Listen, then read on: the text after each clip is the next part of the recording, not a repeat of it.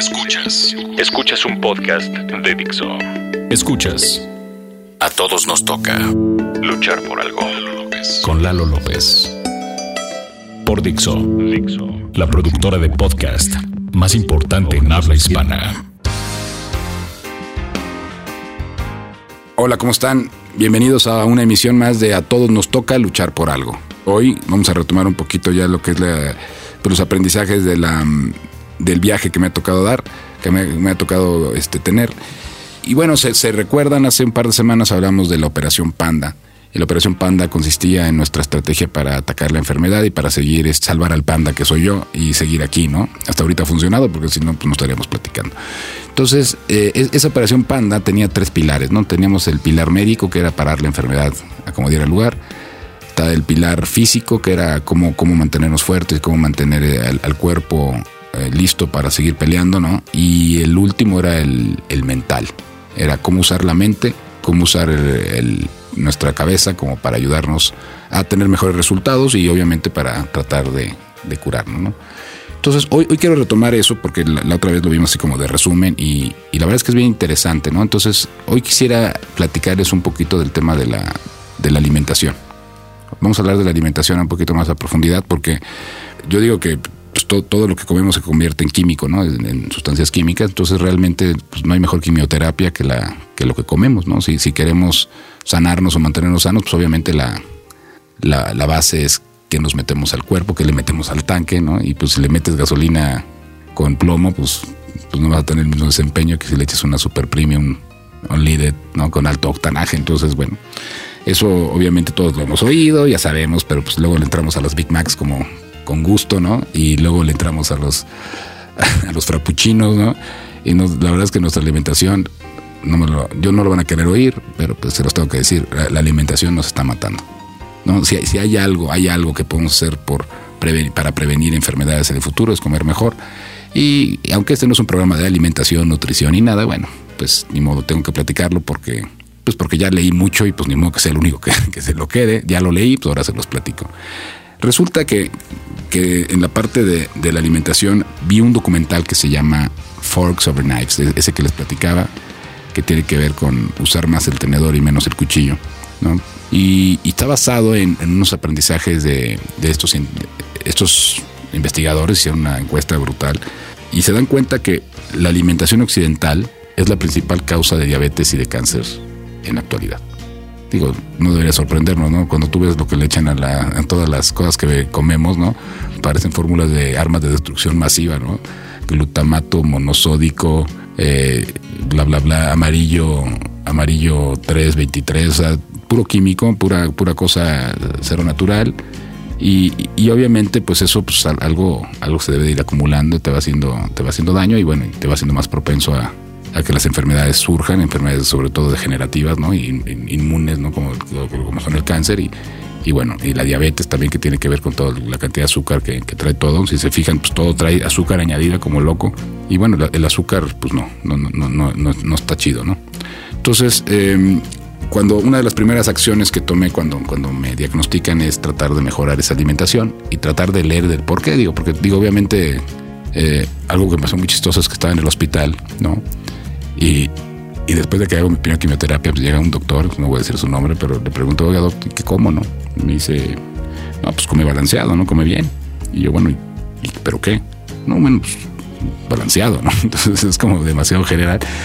Y luego me dice, me da un tip, me dice, oye, pero no te voy a decir sin probar las hamburguesas de aquí del puesto de aquí enfrente. son buenísimas, ¿no? Son, son kosher y no sé qué. Entonces, que los hot dogs y las hamburguesas de ahí del puesto, ¿no? Yo, y ahí con mi bombita ahí de quimioterapia. Y, y ahí donde te das cuenta de cómo cada quien ve, ve como la, la, solución desde su ángulo, ¿no? El doctor dice, no, pues se va a salvar o no con el tratamiento, ¿no? Todo lo demás, pues pues no, no importa, ¿no? Lo que importa es si responde o no a la quimioterapia. Y luego si tú vas con un, alguien que maneja energía, pues te va a decir, no, hombre, las quimioterapias matan, este, lo que te, realmente te va a salvar es el manejo de la energía, ¿no? Y si vas con un alguien, un de esos gurús de nutrición y de, te va a decir, no, no, no, no, no. Eh, ni las quimioterapias ni nada, lo que te va a salvar es la, nutrición. Como que cada quien lo ve desde su ángulo, ¿no? Y, y, y es una visión sumamente miope, ¿no? Yo, yo lo que me he dado cuenta es que todos tienen razón y ninguno la tiene al mismo tiempo. O sea, realmente lo que te puede ayudar es es, ver esto de una manera integral. Es, es realmente ayudarle desde todos los frentes que puedas, ¿no? Y usar todas las herramientas y todas las armas que estén a tu disposición. Entonces, regresando a lo de la alimentación, pues obviamente es importantísima, ¿no? Entonces ahí, ahí obviamente descarté el consejo de mi, de, mi doctor en ese momento, no, no probé las hamburguesas sino hasta como año y medio después, y por cierto sí están buenísimas.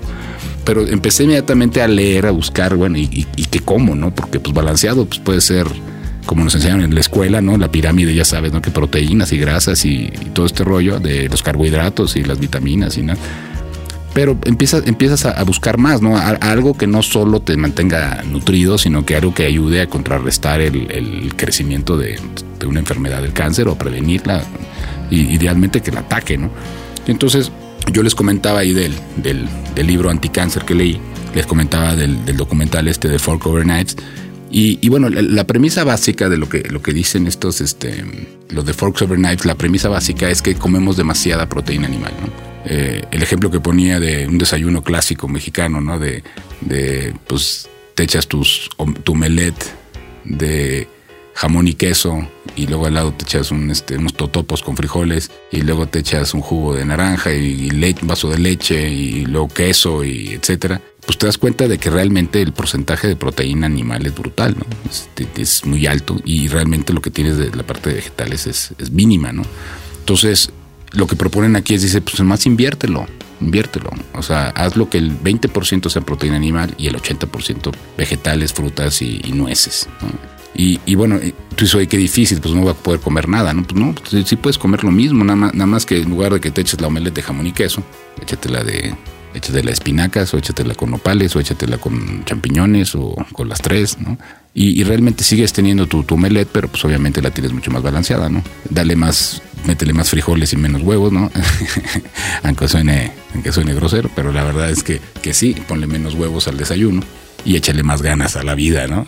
Y, bueno, e, e, este, estos cambios de alimentación, pues lo que, lo que hacen obviamente es que, que no solo te hacen sentir increíble, ¿no? Sino que además, pues obviamente el cuerpo pues está mucho más eh, apto para recibir eh, las agresiones de los tratamientos. Yo, por ejemplo, eh, les puedo decir que, en todo lo que es este los tratamientos de quimioterapias, a mí me dieron como la madre de todas las quimioterapias, que era pues la más agresiva, combinaba varios tratamientos en uno, ¿no? Y, era tan fuerte que incluso el doctor me dijo, ¿sabes qué? Te vamos a tener que hospitalizar porque no sabemos qué te vaya a pasar, ¿no? Ya sabes, me, leyó la lista de, efectos secundarios posibles y, híjole, y la verdad es que ya, ya me quería ir de pinta, ¿no?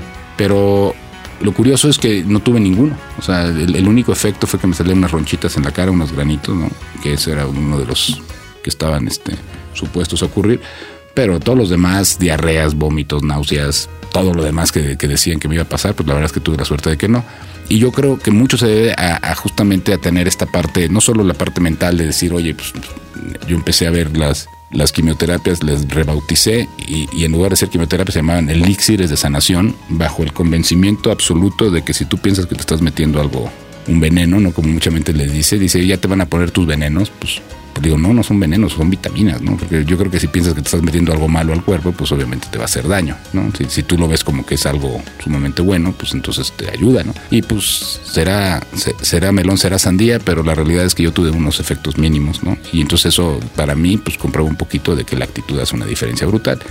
Además, pues incorporé a mi dieta, pues como a mí no me gustan mucho las ensaladas, pues la forma que le di la vuelta es echando unos jugos verdes dos veces al día o tres en los cuales le echaba de todo, ¿no? Le echaba desde todo lo, todo lo verde que había en el refrigerador, desde espinaca hasta apio, luego con un poquito de jugo de naranja, y la verdad es que no, no saben tan mal. Los juguitos esos verdes me acostumbré y, se convirtieron como en mi, en mi cambio de dieta más importante, ¿no? Entonces, yo ahí lo que les diría es, eh, digo, no, no, no soy ningún experto en nutrición y pretendo serlo, pero inviertan el, el, métanle más vegetales, métanle más fruta, métanle más nueces, menos cacahuates a la piñata, pero sí más cacahuates a la dieta.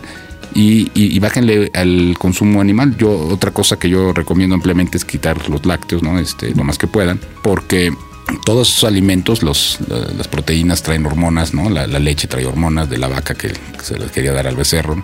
Y todas esas hormonas pues hacen, ayudan a que todo crezca, ¿no? Y, eso incluye a los tumores del, cuerpo. Entonces, eh, los lácteos, creo que el, el, hombre es el único animal que sigue, que bebe leche de, otro, de otra especie, ¿no? Entonces, no está de mal quitarla. Y bueno, yo la quité. Y luego quitamos muchísimo la carne roja, ya prácticamente no comemos nada de eso. Y sin volverme en un vegetariano o, un monje tibetano, eh, esta alimentación pues me, ayudó no solo a perder peso, sino a mantenerme fuerte, ¿no? Entonces, eh, este fue la sección de salud del, de a todos nos toca luchar por algo y, bueno, espero que les sirva de algo, ¿no? Ya este, las siguientes semanas estaremos platicando de pues de más, más aprendizajes sobre, sobre la operación Panda y sobre todo lo que me ha tocado vivir en este tiempo y, bueno, eh, aquí los espero.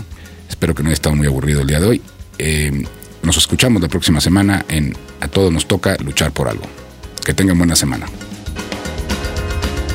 Dixo presentó A Todos nos toca luchar por algo. Con Lalo López. Con Lalo López.